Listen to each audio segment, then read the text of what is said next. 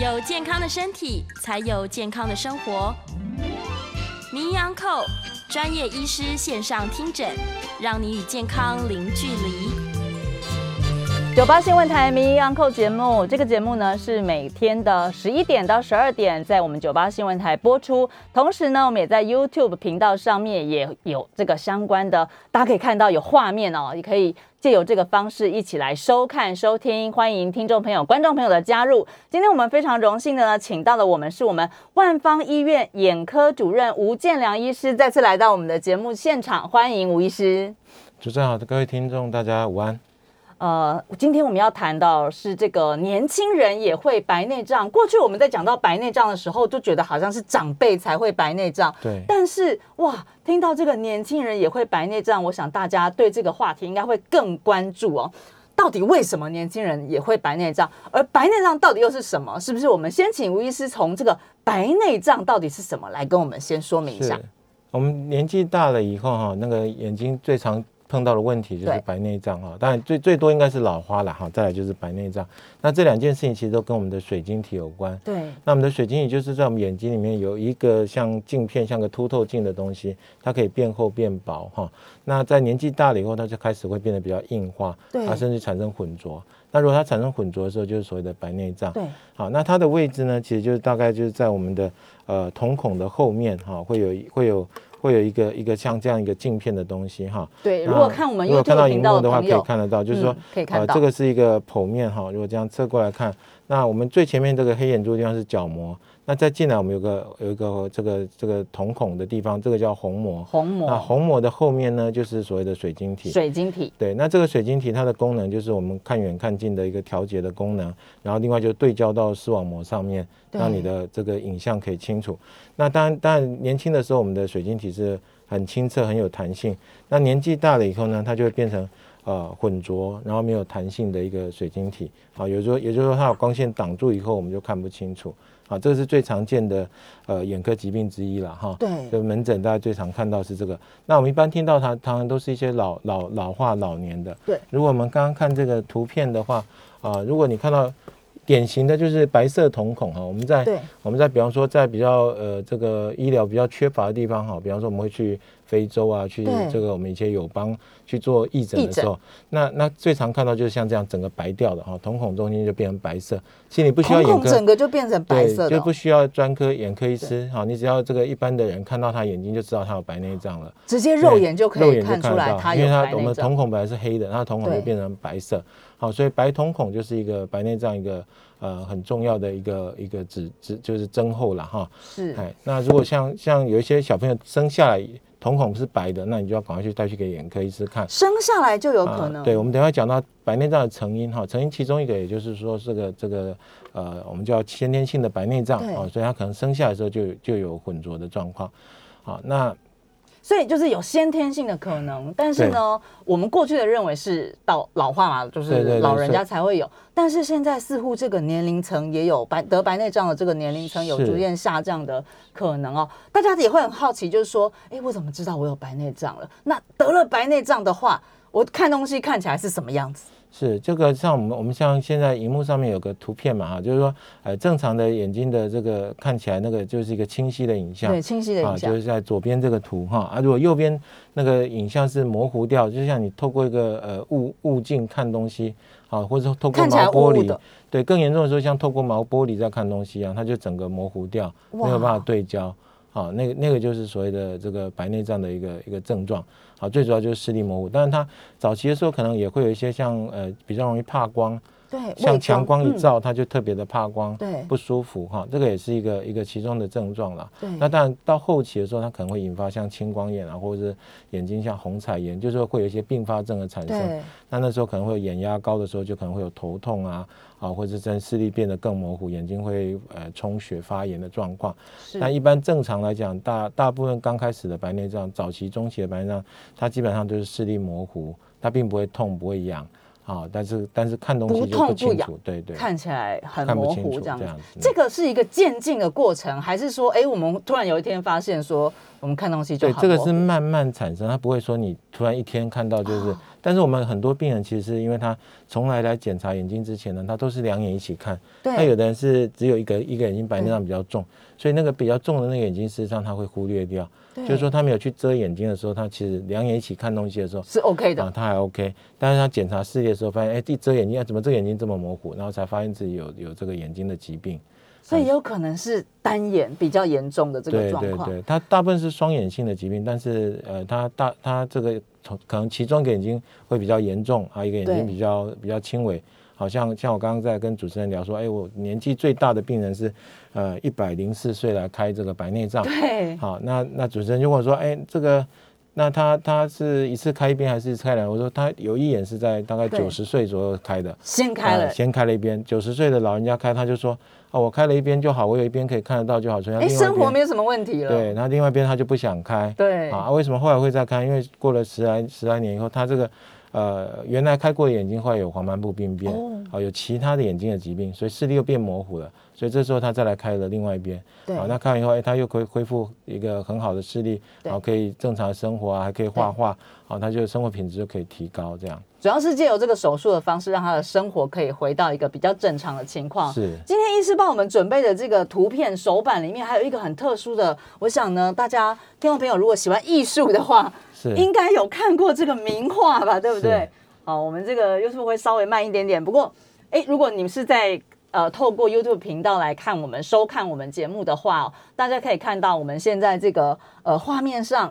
哎，是不是有一张你很熟悉的名画呢？这个是莫内的日本桥啊，它的它有个花园嘛，莫内花园在巴黎的郊区哈。我在前两年还去过，那就是它就是诶，就是一个仿日本庭园的一个一个一个那个花园，很漂亮哈。那他他眼睛正常的时候画的话呢，就是很颜色很缤纷，很漂亮。那个时候，那后后期的时候，他大家如果去看一下那个呃一些一些艺术的这个书啊哈，或者是网络上面看一下，他到后期的话就整个就画的呃完全就是一团乱啊。那原因就是因为他后来严重的白内障。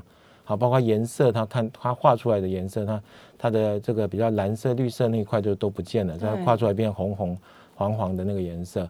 好，就是说他他后来因为受受苦于这个白内障，对啊，虽然后来有开刀，但是视力也没有恢复了，所以所以这个画家就因为白内障而造成他这个整个一创作生涯一个很大的一个改变。对，这个大家给大家一个一个呃一个参考。事实上有很多这个这个音乐家也是后来也是因为白内障而失明的，好像巴哈或者韩德尔，对，这都是以前这个后来年纪大以后，在以前那个手术不发达的时候呢，后来就造成了失明的状况。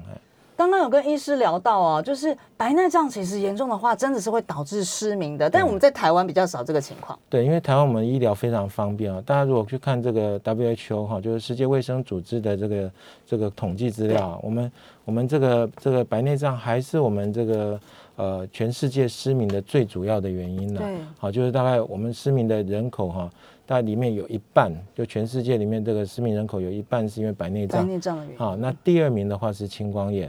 对啊，所以但但白内障是一个比较容易这个用手术来治疗可以根治的疾病。那为什么还是这么多人因为白内障失明？那主要就是说，好像非洲啊，或者像印度啊，或者一些比较落后的地方，对，它这个医疗资源其实是很欠缺的。当地的环境，对，所以我们会看到说，这个白内障都放到熟透了啊，都还没有开刀，那当然会有。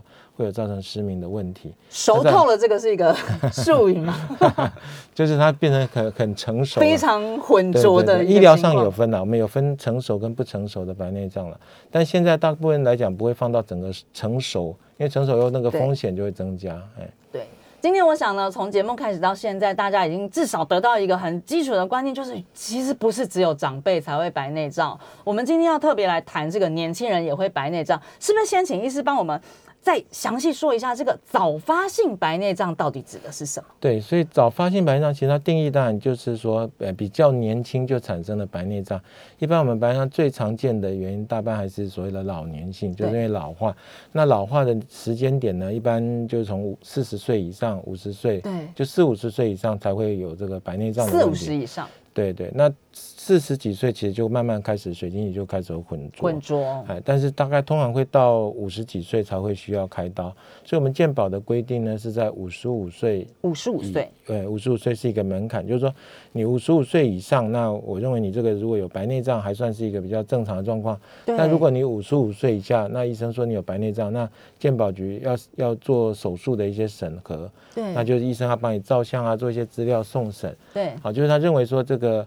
五十五岁以下是呃算比较不会白内障需要开刀的状况，好，这个叫做早发性的白内障，所以我们健保局的一个标准，五十五岁。以下这个算早发性，对，好，那但是一般文献当然设定的就不太一样，有的可能用五十岁，有时候用四十岁，那基本上大家只要想到大概就是，呃，如果在五十岁以前、四十岁以前就需要就有产生白内障，那就算是一个早发性的一个状况。是，那就这个医师接触到的病人，或者是说，哎，以国内台湾状况，这个大概。年龄低的话，会到什么时候就其实就已经有这样子的病例出现？这个我讲一个比较典型的、比较夸张的例子啊。我有一个病人是，呃，大概差不多不到四十岁，三十几岁的一个宅宅宅男，他真的是宅男，还有一年多没有没有工作啊，整天都在家里面啊，足不出户哦，都没有出去，除了就是那真的很宅，就非常宅啊。他他的平常的工平常是这个做的事就是整天在打电动。啊，打电动，然后就是平板也打，这个真的很伤眼。桌上电脑也打，然后就这样打的打了大概呃超过差不多快一年以后呢，他就就有一天就家里面人牵着他来看，因为他已经看不到了，他整个白内障是熟的，啊，那他本身也没有三十几岁而已，对对对，那但后来看完到以后，他视力就有恢复了，是啊，那这个是我们觉得他是极端，他一天都在看电脑。暴露在这个荧幕的这个这个这个时间啊，大概是啊他自己讲，到家里面人讲，大概有十六个小时，啊，就等于除了吃饭睡觉之外，哈，大概都在盯着电脑。这个真的很伤眼。这个这个很伤眼，对。好，所以我们会讲到说，像现在也有一些人会觉得说，像这个荧幕这些蓝光，可能潜在的对眼睛也会有伤害，伤害啊，过度的用眼，这个是为什么会年轻化的其中一个原因，这样。对。哇，这个案例其实听起来，大家是不是真的？我其实听起来蛮惊吓的。虽然好像我们不太平常，不太可能是这样，但是我们其实在使用这些三 C 产品，我们也是要多注意啊。所以接下来我们来谈一谈哦，但到底是为什么会有白内障？哪些人是这个高危险的族群啊？在我们知道这个这个到底这个成因的过程中，我们也来学习一下，就是说，哎，那我们应该可以借由这些成因，我们就来预防。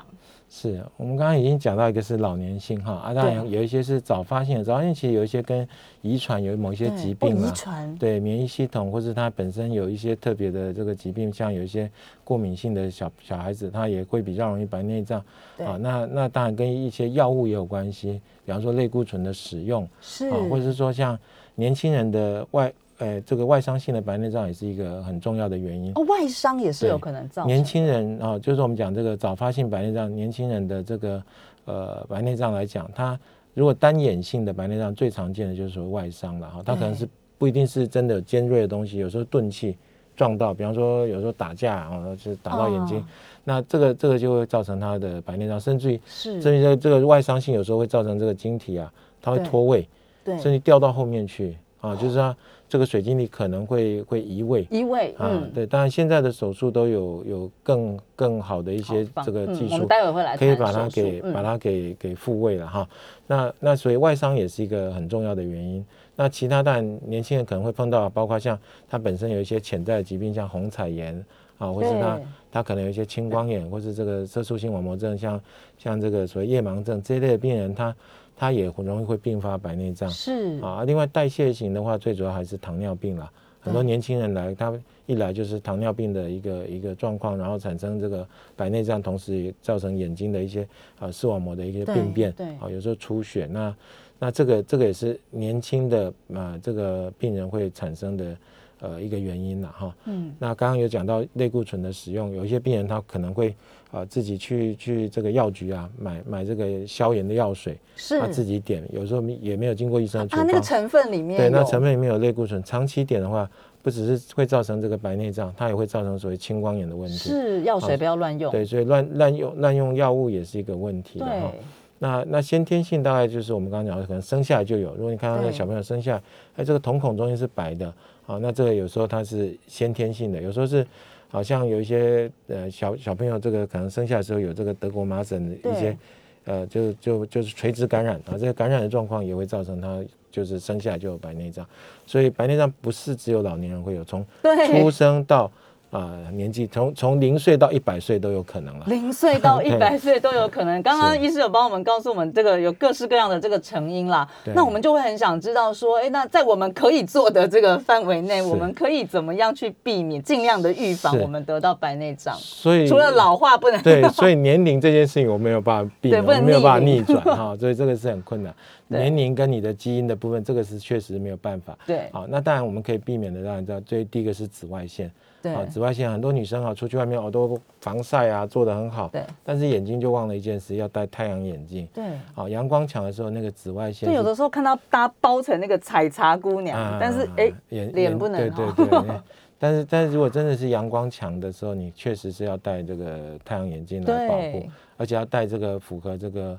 确实，它有阻断这个紫外线紫外线功能的。不是有一阵子流行这种红色啊、蓝色各种那只是好看而已。那是好看的，对。好，所以必须它是确实有阻断这个，它上面通常会有个标记，会写 UV 四百，就表示在四百波长以下的这个光线会被阻断。阻断。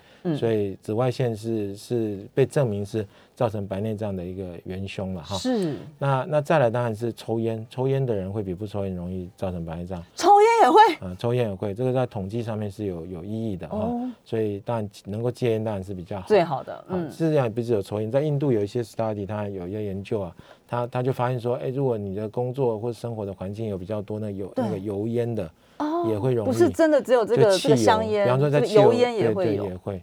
好，那那当然就还有这个这个喝酒的重酒精喝得多的哈，这个也会。酗酒不行。对对对，适量是还好，那那过量当然不行。好，那另外当然刚刚讲糖尿病啊，或是有一些甲状腺的问题的啊，这个也会比较容易产生白内障。好，那在台湾其实最重要最重要一个年轻化的原因哈，对，我们其实刚刚讲说五十五岁以下的白内障，在在台湾的这个这个健保资料库来看的话，我们在最近三年大概增加一倍。啊，就是说一倍啊，对，增加了一倍。就是说，五十五岁以下以前算是少数的，现在越来越多了。对，甚至最近还有这个这个有人提出说，应该要把五十五岁往下降，因为实在是因为太多了。对，那那原因就是因为我们这这一代的人高度近视的比例太高。好，那高度近视的人，他的他的水晶体老化速度比较快。对，好，所以白内障会比较早产生。好，所以啊，像这个南部他们这有做一个这个呃研究啊，就是说呃发现这个五十五岁以下的白内障里面，大概有一半都是因为高度近视。对，啊，所以这个高度近视确实是一个危险因子。是啊，另外年轻人大家要注意的就是眼睛的受伤了，外伤外伤的问题，这个这个不管是钝器或是啊或是这个这个尖锐的东西刺到。好，我我我上次也有个病人是十九岁就产生白内障，那原因是什么？大家。呃，可能会觉得很很夸张的，就是说这个他有去给牙科医师洗牙，那洗牙洗牙发现白内障，不是洗牙，反而是洗牙，后来很不幸的产生了白内障，那就是因为外伤。好，就是我们讲一个例子，就是说他就是洗牙嘛，洗牙不是大家就是呃通常也不会戴个护目镜去洗牙嘛，不会啊，对，所以洗牙时候那个这个坐在那个这个牙医师一不小心的时候，那个他不是拿那个这个超音波的探头在那边洗嘛？就就滋滋那个对那个那个探头一不小心手滑就掉下来，掉下来就整只就插到眼睛里面。这也太是啊，所以插进去当然这个水晶就被插破了，是飞来横祸哎。对对，这个是很夸张，所以我去看牙科的时候眼睛都闭得紧。有这个当然是这个很很少见的意外，对，当然，但是它是会发生的，发生的，对对对，哇！今天医师跟我们讲的都是实际的案例哦，对对对，也提醒大家，就今天开始大家去洗牙的时候眼睛都闭得很紧，这样子哦。讲到这边，我们其实都要请医师告诉我们说，哎，刚刚除了我们讲说这个，不管是这个名画家，或者是我们一般人觉得，如果我们是基本上视力如果模糊的话，可能要。要注意说自己是不是有这个白内障啊？那还会有其他的症状吗？我们要怎么知道？或者是哎，特别要注意哪些事情，可能就要我们就要去找眼科医师来检查一下。第一个当然就是视力减退了哈，然后另外就是说。呃，像像有一些类型的白内障啊，它是我们叫后囊下的混浊，就是说，对它的它的混浊是在水晶体的后表面，对啊，那那这个后表面因为跟视网膜比较接近，对，好，所以它它对于这个这个视力的影响就更大，对啊，但特别是它是在于说，呃，瞳孔如果稍微缩小的时候，就是说，比方我们去户外有强光，强光一照的时候，这类型的病人他就会更非常模糊，非常怕光。好，就是说在亮的地方反而看得不清楚，他在稍微稍微光线柔和的地方，他可能看得好一点，好一点，是或者昏暗一点点，他反而看觉得视力好一点。那个就是因为他有后囊下的浑浊。是啊，另外还有就是说，这个跟白内障的种类有关系啊。我们刚刚讲一个是后囊下的，另外一个比较常见的是啊，就是我们叫白内障这个水晶体的核啊硬化，就是水晶体中央的部分特别的硬化。那这硬化就会造成它近视的增加，对，好，近视的增加就是就是我们现在最常看到的典型的例子啊，我们再举一个例子啊，就是说，呃，这个这个大概大概几呃十年前呢，我们这个呃我们医院的一个副院长啊，就来给我看啊，他就是哎这个。他大概在呃，可能在来给我看的前十年左右，他去做过这个镭射近视手术。哦，镭射近视，对，那他本身好流行。对对，那那他本来大概有一千度的近视。哇，这个开完以后就没有度数啦。而且他就说，哎，他去给这个眼镜行看啊，啊，眼镜行说你现在还是一千度啊，然后他就把来找我说，哎，为什么他又变成了一千度？好，就刚看完呢，那过几年都很好。对。而且我这个哎，这个这个后来后来这个眼镜行就说你这个度数不对啊，又又跑回来了。对，好就就就后来就跑来给我看。那我看了以后呢，他其其实就是因为白内障，对，因为他的水晶体那个核啊硬化，硬化也会造成那个近视又跑回来，又跑回来了。对，所以不是之前开近视的那个角膜这个镭射哈，它它它有问题，它是后来产生的白内障，所以那个近视又跑回来。好，那我们临床事实上，有人本来没有近视的，他可以。可以增加到一千度，甚至于到两千度的一个一个度数。对，好，但那个度数是假的，就是你加了镜片，它其实还是看不清楚的。对，哎，对，像这种时候就变成还是要靠手术来解决这样。是讲到手术呢，我们待会在广告之后，我们会来谈一谈这个白内障到底怎么治疗，一定要手术吗？还是说我们有没有别的方法？比如说，有的人觉得，哎，是不是用点眼药水的方式让它变清澈，这样是有可能这样做到呢？待会在广告之后呢，我们会继续请医师来帮我们谈。同时呢，我们在我们的 YouTube 聊天室呢，已经有很多朋友提出问题了，我们稍后也会请我们的医师来做解答。在这边要先跟大家提醒一下哦，在十二月二号到十二月五号的时候，在南港展览馆的一楼有我们这个台湾医疗科技展。那它其实呢，不是一个严肃的这个呃医医疗的展哦，其实去那边。据同事去过的人说，非常的有趣啊，有一些关卡，比如说宅健人大赛，真的不是骂人哦，是健康的健了哈。另外还有奥运八大关卡哦，所以哎，听众可以可以把这个时间记下来，十二月二号到五号，然后在南港展览馆，同时呢可以到官网来免费索票参加。我们广告之后再回到我们名医央口节目现场。九八新闻台名医安扣节目，今天我们非常荣幸的请到我们万方医院的眼科主任吴建良医师，在节目现场跟我们谈的是年轻人其实也会白内障。哇，刚刚在节目前段的时候，吴医师跟我们分享了好多案例，而且都是真实的案例哦，所以大家真的不要轻忽。第一个，这个这个真的是跟我们每个人其实非常切身相关的。那同时呢，我们的节目也在我们的 YouTube 频道九八新闻台播出。那我们很多的听众朋友已经在聊天室里面留下了你的问题啊，我们待会会请吴。医师一一来帮我们做解答。不过刚刚我们谈到了，就是关于这个白内障的治疗啊。首先，我们想请吴医师告诉我们说，哎，是不是一定要做手术？因为其实我觉得很多人讲到手术还是怕嘛，毕竟是眼睛，感觉好像更更这个要谨慎一点哦。那那是不是就是像讲的用点眼药水的方式是可以改善这个白内障情况？是这个这个目前是当然有一些药水哈，包括健保也有几副哈，就是说是白白内障控制的药水，控制，但重点是控制。它并没有办法让这个白内障这个恢复。对，好，那当然有一些水晶体浊还是浊，就是水晶体为什么会混浊啊？大家想要水晶体它为什么保持透明？就是它里面的蛋白质的成分呢是很均值的。它不是那，就是一些小分子的蛋白质。那混浊的时候，它它为什么变白色？因为就你你把它想成，好像那个你你那个煎蛋的时候，那蛋本来像蛋清透明的，对不对？那它加热以后，它是不是变白的？对。好，那但你现在如果它变成画面啊，对，那你现在变成蛋白，就它其实就像白内障，它的这个这个这个水水晶体变成白色。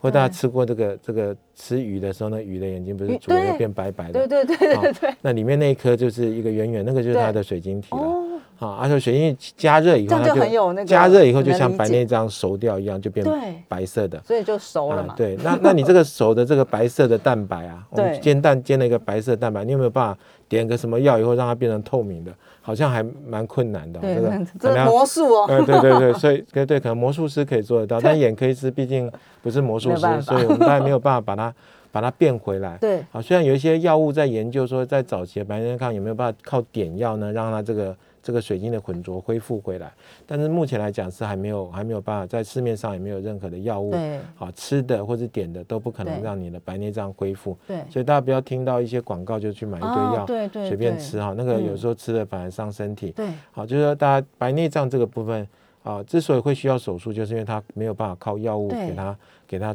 逆转回来。对，所以当你的这个白内障程度已经影响到你的生活。啊，或者比方说你开车看不清楚，会有交通的危险，这个危险哦。老人家可能看不清，可能会跌倒，增加跌倒的风险。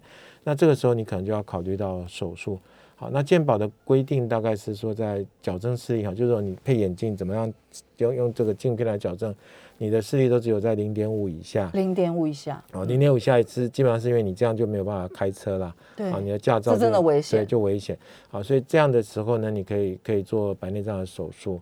哎，那手术那健保本身其实都有给付了。对，现在我们都是所谓健保的手术也是一个小切口，早期要是大的切口把整个水晶拿出来，啊，现在现在都已经改善到所谓的小切口微创的手术，好，所以所以手术本身是已经是呃对眼睛的伤害已经降，现在已经是非常小，降到很低，对，降到很低，它就是一个很小的伤口，大概差不多呃两 mm 到三 mm，就是就是带一个一个一个铅笔芯那样一个小窗口，然后。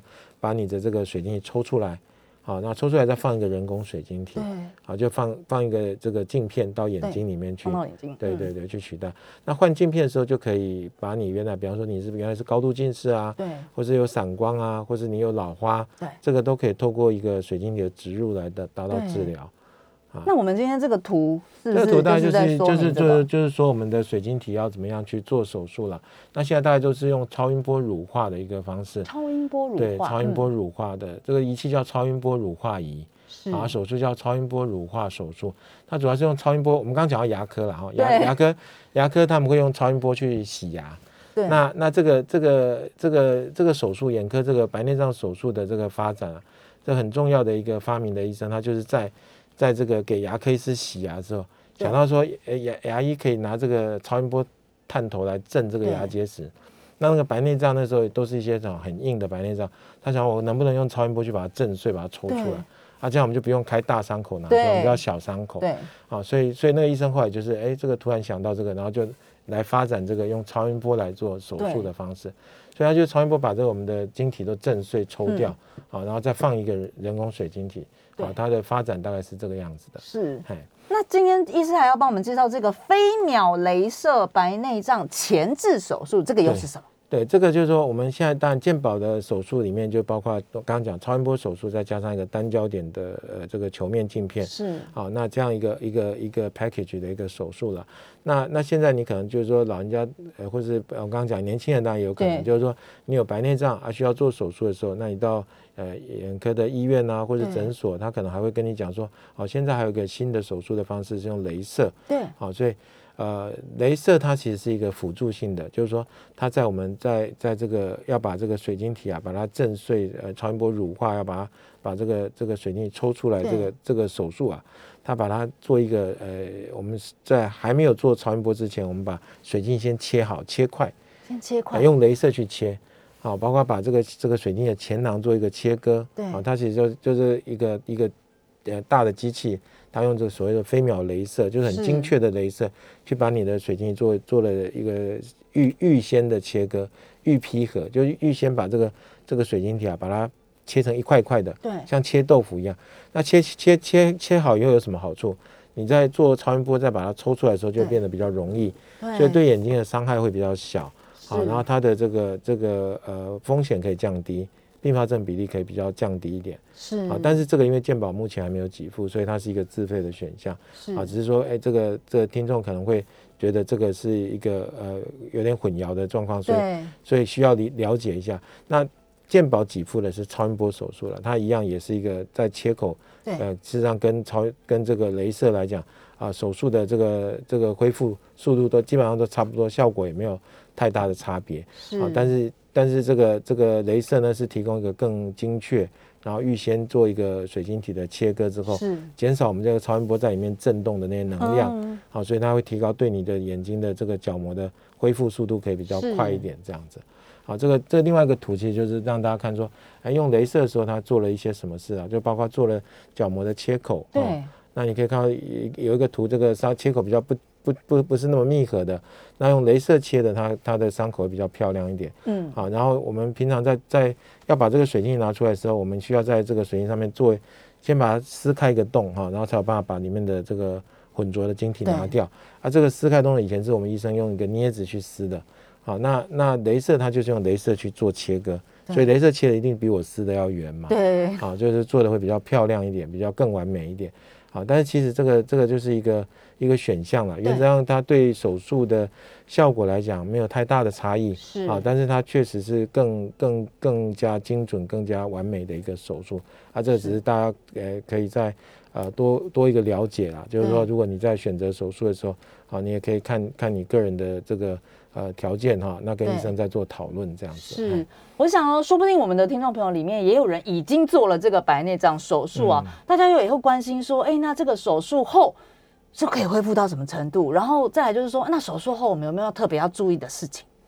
对，就是手手术，其实其实哈，我我们刚刚讲年轻化哈，我自己我自己呃呃还还没有满五十五岁，嗯然后我其实有几个同学已经开了白内障了，哦。医师亲自帮同学操刀这样，啊，帮同学开。那当然，当然这个这个就我也很担心，我很快要会不会提早的这个看手机的时间都要减少一点。对啊，对真的，对，那那所以年轻化是确实了哈。那大部分嗯来讲，我们看到都是有一些这个这个高度近视的一个状况。好，我们大家讲要记得，高度近视五百度以上其实就算高度近视啊，它会让你的500啊五百哈，不是一千哦哈。我一直以为是一千呢。对，所以所以大家都有误解哈。那五百以上其实算高度，那那眼轴它拉长以后，它会造成一些结构的问题，所以它对。它不但是什么视网膜剥离啊、黄斑部病变啊，对。啊、机会会增加，它的白内障或青光眼的机会也都会增加。对，啊，所以这个这个是呃呃，从小朋友的时候，那一定要小朋友才有办法预防它变高度近视啊。所以小朋友就要注意视力保健了。对而且像已经变成高度近视，那你只能从你的用眼的习惯去改善这样子。真的，平常我们在生活里面就要特别的注意。手术的部分来讲，它其实算是一个门诊手术，基本上对健保现在也不给付说这个白内障手术对呃住院的部分哦啊，所以所以除非少数的状况啊，比方说他可能是这个失智啊，或者啊，我们有一些像小朋友的话，可能是呃唐氏症的那个大大概到三三四十岁早一点早发现的白内障，那这个时候他需要全身麻醉，他术后需要需要观察，那这时候会住院。那否则一般的状况啊，通常都是在门诊就可以做完手术，然后大概手术的时间一般呃通常大概都在半小时内就可以解决。那其实是蛮快对的，对对对，真正快的大概可能十分钟左右就做完了就可。以了。哎，那那它的恢复隔天大概就可以正常看东西了。对，啊，那主要是那个伤口在愈合过程，你可能尽量不要碰水啊，不要让嗯脏的东西跑进去，因为还是有一定的一个感染的风险。是，啊，所以这个呃就是伤口的照护啊，然后按时的点药，那就像白内障手术的成功率是很高的。是啊，就是这个，我想大概九成以上的病人都是这个视力都会得到改善。啊是，有的人会讲说，哎，做完这白内障手术之后，眼睛会有种干干涩涩的感觉，是啊，这个确实是很多人会这样吗？第一个，因为年纪大的人，或是像一些呃高度近视，也许他原来年轻的高度近视的病人，他可能也都戴隐形眼镜，对好，所以他的哦他眼睛本身就会容易有一些干燥的问题。对，那老人家本身这个我们做完手术以后，这个因为有有有手术的伤口这些影响，所以他眼睛的这个泪水啊会比较不不均衡。，对，所以刚看完到那个干眼症确实是很常见的一个状况。这个大概会持续多久？那一般来讲，就是大概大概到三个月之内了哈，三个月之后应该就，术后。三个月对，三个月之后，一般的报告大概就已经恢复到正常的状况，这样。是。好的，我们待会会来请这个医师回答我们听众朋友的问题。那在这个回答问题之前，我们再来问一下，就是这个早发性的白内障跟我们一般的白内障治疗其实是有差别的吗？呃，如果是先天性白内障，那那个会有一点差别，因为我们有时候小朋友一生下来就白内障，那这时候你你开刀的时候就因为他眼睛还没有发育好，对，啊，就是说可能几个月大的小孩，那你可能要考虑的是说，哎，他眼睛还要再长大，对，所以这时候有可能就不会放人工水晶体，可能会选择眼睛比较成熟一点的时候再来放，通常是在两岁以后。才会再放这个人工水晶体，所以两岁以前的小朋友那种先天性白内障，我们可能会只只把他这个混浊的水晶体拿掉，拿掉，那可能透过戴隐形眼镜或戴眼镜来矫正，呃，这个剩下来度数。那那另外当然就是说，他他这个如果是小朋友的白内障，我们在做的时候可能会是预先就把这个后囊给它撕开来，是，就是说避免将来有所谓二次白内障。因为刚刚看有有对对对有有有有这个听众有有问问这个二次白内障问题，对，好那。那因为二次白内障在在手术后是可能发生的一个状况，而小朋友因为如果你要在二次白内障要去做镭射，相对有点点困难，所以会 会预先把这个后囊给它撕开，啊就就先预防性的做这个后囊的切开，是啊就是有一些细节不一样，但原则上它的手术其实都都是差不多的，是啊都是把混浊的晶体拿掉，啊换一个新的。人工水晶体去矫正它的视力，这样是好的。我想大家对这个白内障有一定程度的了解。我们广告之后再回到《名医安扣》节目现场。九八新闻台名医安扣节目，今天我们在节目现场邀请到的是我们万方医院的眼科主任吴建良医师，跟我们谈的是白内障的问题，特别是这个年轻人也会得白内障的哦，所以这个话题跟我们其实是密切相关。那目前在我们这个 YouTube 聊天室里面，已经陆续有很多朋友提出了相关的问题。那我们这个阶段呢，就请医师帮我们一一来做解答哦。燕良也是我们忠实的听众朋友哦，真的是。全勤嘛，资优生哦。燕良有问到说，他想要请教医师的问题是说，如果年轻人得白内障啊，太年轻的时候换这个人工水晶体，那随着时间的过去的话，这个睫状肌调节力的退化，可不可能是会发生二度的这个白内障？另外就是他想要请医师来，呃，告诉我们说，这个几岁来换这个人工水晶体会比较合适呢？是这个哈，他太年轻，呃。白内障大概是这样，就是说我们一定是一个疾病的治疗，所以才要换这个水晶体。所以当然你如果说呃年轻人他有很严重的白内障啊，那视力影响的很厉害，那需要开刀，他还是必须要手术。好，所以这是治疗一个疾病的状况。那有另外一个手术其实是跟这个是一模一样的，那是用来治疗高度近视。好，那呃你可以把它的原来的这个健康的水晶体没有没有没有混浊，是没有白内障水晶体换掉。好，换成一个人工水晶体，那这个叫做清澈水晶体的清澈，就是就是它水晶体就就清澈的水晶，我们把它做置换，置换换成人工水晶体。那这样的手术，呃，早早早些年是有有一些医生这样做，但是也也有一些这个病人的后来的这个这个愈后并不是那么好，因为这样的手术呢，特别在高度近视的病人，他可以治疗一两千度的近视都可以，你把水晶体换掉，那换掉会有什么问题？第一个就是。这个燕鸟特别提到这个睫状肌的问题。对，他说这个调节原来原来我们的水晶体在眼睛里面，它是可以变厚变薄。对，好，它是靠它是可以调节调节的，就是它它有弹性的。那你换了一个人工，人工都是像这样塑胶镜片。都是一个一个镜片这样，对，那那那这个人工的镜片呢，它就不可能变厚变薄，对。虽然现在有所谓多焦点，但它都不是跟原来的这个原理一样，对，它是透过一些绕射、一些光学设计来来来来达到多焦的的作用。好，所以这个换下去，如果是单焦点的镜片，就一般的一般单焦点镜片换到。一个年轻的病人，你把他这个可能近视都去掉了，对，但是他换到就变成变老花了，他完全没有办法看近，他远的清楚，近的就不清楚。嗯，好，除非现在当然有所谓，除非现在当然有所谓多焦点了，对，但现在有多焦点，那所以我我我们也看到有一些有一些医生让帮病人就是做这个所谓的晶这个水晶体的置换。好，甚至于三四十岁就把它水晶体换掉，换掉啊，换成多焦点。那这样当然理论上也可以达到远近都可以看，但这个就是要小心说，因为手术总是有它的风险。对，好，如果你是不是因为疾病，不是因为白内障很厉害去换你的水晶体，把把健康水晶体换成人工水晶体，这样是有可能有一些这个，包括像视网膜剥离的风险会提高，好，或者是增增加一些老化或眩光的这些问题。好，所以这个呃，我们个人来讲，我我不不是很建议，就是说年轻的没有疾病的这个水晶体，就白内障还不是很厉害的状况，然后就去把水晶体提早换掉，这个这个是并不太建议。不太建议。啊，当然，如果你的这个白内障已经变得比较厉害，影响到生活，好，开车有危险，那你当然还是要还是要去做手术啊。那手术这个他特别关心说，哎，会不会二次白内障？二次白内障是我们在水晶体在植入的时候，我们这个。水晶体是放在我们的原来原来的这个囊袋里面，对，好，那囊袋本身后面后面有一个叫后囊的组织，是，它会在因为年轻特别年轻的人容易有二次白内障，因为它里面有一些细胞会在增生了，对，啊，增生以后它就变成又把它雾掉，看着看就视力又刚开始可能清楚，然后过了哎可能几个月几年之后，哎视力又慢慢变得模又模糊了，对，那这个时候其实还蛮单纯的，我们用镭射把那个增生的薄膜打开来就好，好，那个时候会用到镭射的一个治疗。好，叫做后发性白内障或者二次白内障。是，好，那这个不是一个太困难的一个治疗，好，在门诊大概呃一两分钟就解决的事情。对，那另外一个他问到是说，哎，这个水晶体是不是一辈子只能换一次啊？对。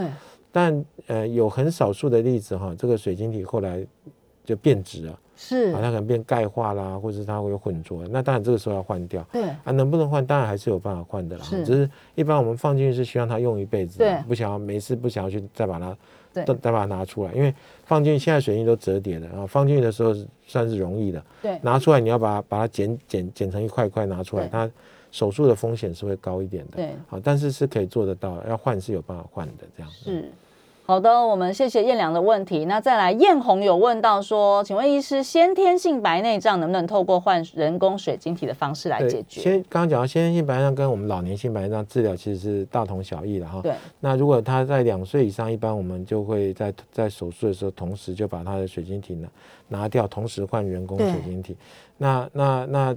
那就是就是把把这个浑浊的东西换成清澈的东西，嗯，好，其实就是换换一个零件呐，跟你关节坏掉换一个新的关节是一样的意思。对。同样是艳红的问题，我们就一次回答。他说：“水晶体被插破该怎么办？直接置换人工水晶体吗？因为破掉的水晶体它本身在里面哈，它里面蛋白质会跑出来，啊，跑出来会造成一些发炎的问题，好，甚至造成青光眼，所以这个都是需要去处理。好，或像我们刚刚讲那个，实际上是刺穿，对，它角膜也被刺穿了哦，所以它角膜要把它缝起来，然后水晶体要把它换掉。嗯，好，所以要看它伤的程程度。程度对，事实上我们有看过那种，就是拿针呐。直接穿过水晶体，还穿到穿到视网膜，就一个针就戳到底的，好，那那个当然就伤害程度就越大，就所以这种外伤就是看它穿刺的的深度，如果只有在前面，只有在水晶，那那个愈后都还不错，对，但如果伤到很后面的组织，那它的它的这个将来视力就可能影响的程度就更大。是，哎，Kiki 问到说，视网膜小换大，旧换新，视网膜，嗯，视网膜目前还不太能够换，哎，我们可以换的是角膜。角膜，但角膜要用捐赠的角膜啊，捐赠眼角膜，就是我们可以捐赠眼角膜给给需要的病人哈。是，但台湾捐赠风气还不太还不太，嗯，对，但但角膜是可以换的啊。是，所以视网膜不行哦。呃，水晶体也可以换哈，对，但是视网膜目前还没有办法换这样。是。糖尿病会影响白内障吗？会哦，对不对？刚刚有有提到这个，就会不但引起白内障，还会引起视网膜的病变，它可能会视网膜出血啊这些问题。所以在在在治疗的时候，哦，不是只有治疗他的白内障，还要特别小心说，哎，他糖尿病有没有一些需要先治疗的部分？好，不然开完刀以后，因为有一些发炎，有时候会反而会造成视网膜病变的恶化。是好，S S 问到说，视网膜裂缝会用镭射来修补，那镭射对眼睛是不是有些伤害？他是说用来修补，但是还是说我们可以多打一点，让它多打一点，让它变成一个保护膜。啊，镭射其实是这样，镭哦，眼科用的镭射非常多，我们有近视治疗的镭射，那有这个刚刚讲后囊打后囊后发性白内障、二次白内障的镭射，那也有治疗视网膜破洞用用来治疗视网膜的镭射。对，这些镭射其实都不一样哦，每镭射机器有很多种。对，好那。那视网膜的镭射，它是它的治疗的方式，是因为你视网膜破了一个洞以后，那医生就在你这个视网膜那个破洞的周围，好像打补丁一样，对，你给它打打镭射上去，让它跟下面的组织可以固着住，啊，就是让它产生粘连住哈，那那那个洞才不会进展到视网膜剥离，啊，所以原则上是有有洞的地方才要去打镭射，那如果没有没有洞，你去给它保护膜，呃，一般是不太建议啦，因为它毕竟是一个。去烧灼你的视网膜，它基本上还是伤害到你的视网膜，所以一般是不会建议。那只有在像像呃预防性，就是说对于对于基本上还是治疗啦。它除了修补视网膜的这个破洞之外，它还可以在像糖尿病的病人，他如果增到所谓的增殖性的视网膜病变的时候，他会做全网膜的一个镭射治疗。那原则上是把改善这个视网膜缺氧的状况，那就会打比较。大的范围这样子是好，我们剩下一两分钟的时间呢。青青的妈妈九十岁，她说两只眼睛陆续开过了白内障，手术之后的视力是零点四，常常说她看不太清楚。那配眼镜的话改善不太大。那请问我们吴医师，这可能会是什么原因？对，所以白内障是影响视力的其中一个因素。好，那但是视术后视力到底可以进步到多少？那牵涉到说他视网膜健不健康？对，啊，以九十岁的人，他有可能啊黄斑部有一些病变，有老年性黄斑部病变，或者说视神经已经有点退化，那这样他视力就没有办法恢复到啊所谓的一点零的视力。好，所以这个这个视力的这个结果呢，是还要参考他目前的这个呃有没有一些其他的病变。所以如果他都看不清楚，那就可能要再给医生再做详细的检查，看是不是有其他的影响到视力的问题。这样是哇，我们剩下一点时间啊，我们两个问题：后囊带镭射切除还会复发吗？啊，这个不会，因为它打开以后它就没有那个不会再长。好，那做过化疗得白内障或青光眼的几率高吗？化疗要看药物，化疗本身有一些药物也许会跟白内障有关系，但一般是不会造成眼压高了哈。那那可能那个要看一下这个。呃，他用的药物，然后再再去给眼，如果觉得视力有变模糊，那给医生看一下啊，到底有没有一些呃合并这个眼睛的像啊白内障或青光眼，或有时候还有一些视神经的问题啊，这个视力如果有减退啊，就要过来看一下眼睛，但是不是跟药物有关系，可能要再看一下。嗯是。我们今天非常感谢我们万方医院眼科主任吴建朗医师来到节目现场，同时呢带给我们这么详尽清晰的说明哦，也谢谢听众朋友的问题。那我们再次提醒大家哦，在十二月二号到十二月五号的时候，在南港展览馆的一楼有我们台湾医疗科技展哦，现场你可以得到很多的新的资讯，然后也有很多好好玩的游戏，大家可以一起来。参加，呃，据去过的朋友说是蛮值得去的哦，所以也邀请听众朋友可以届时一起去参加。那我们感谢吴医师今天来到现场，我们下次见喽，拜拜。